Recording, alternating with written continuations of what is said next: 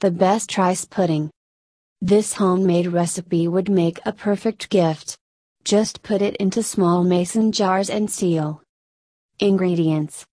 4 cups whole milk, 2 thirds cup rice, 1 cup coconut milk, 1 third cup sugar, 1 4th teaspoon ground cinnamon, 1 4th teaspoon orange zest, 1 8th teaspoon salt, 1 tablespoon butter.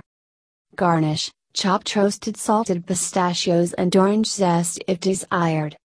Instructions In a large saucepan, bring milk, rice, coconut milk, sugar, cardamom, orange zest, and salt to a boil over medium high heat, stirring frequently. See notes. Reduce heat, simmer over medium low heat, stirring occasionally, until rice is tender and mixture is thick and creamy, approximately 50 minutes. Stir in butter. Divide pudding among four small serving dishes. Garnish with pistachios and orange zest, if desired.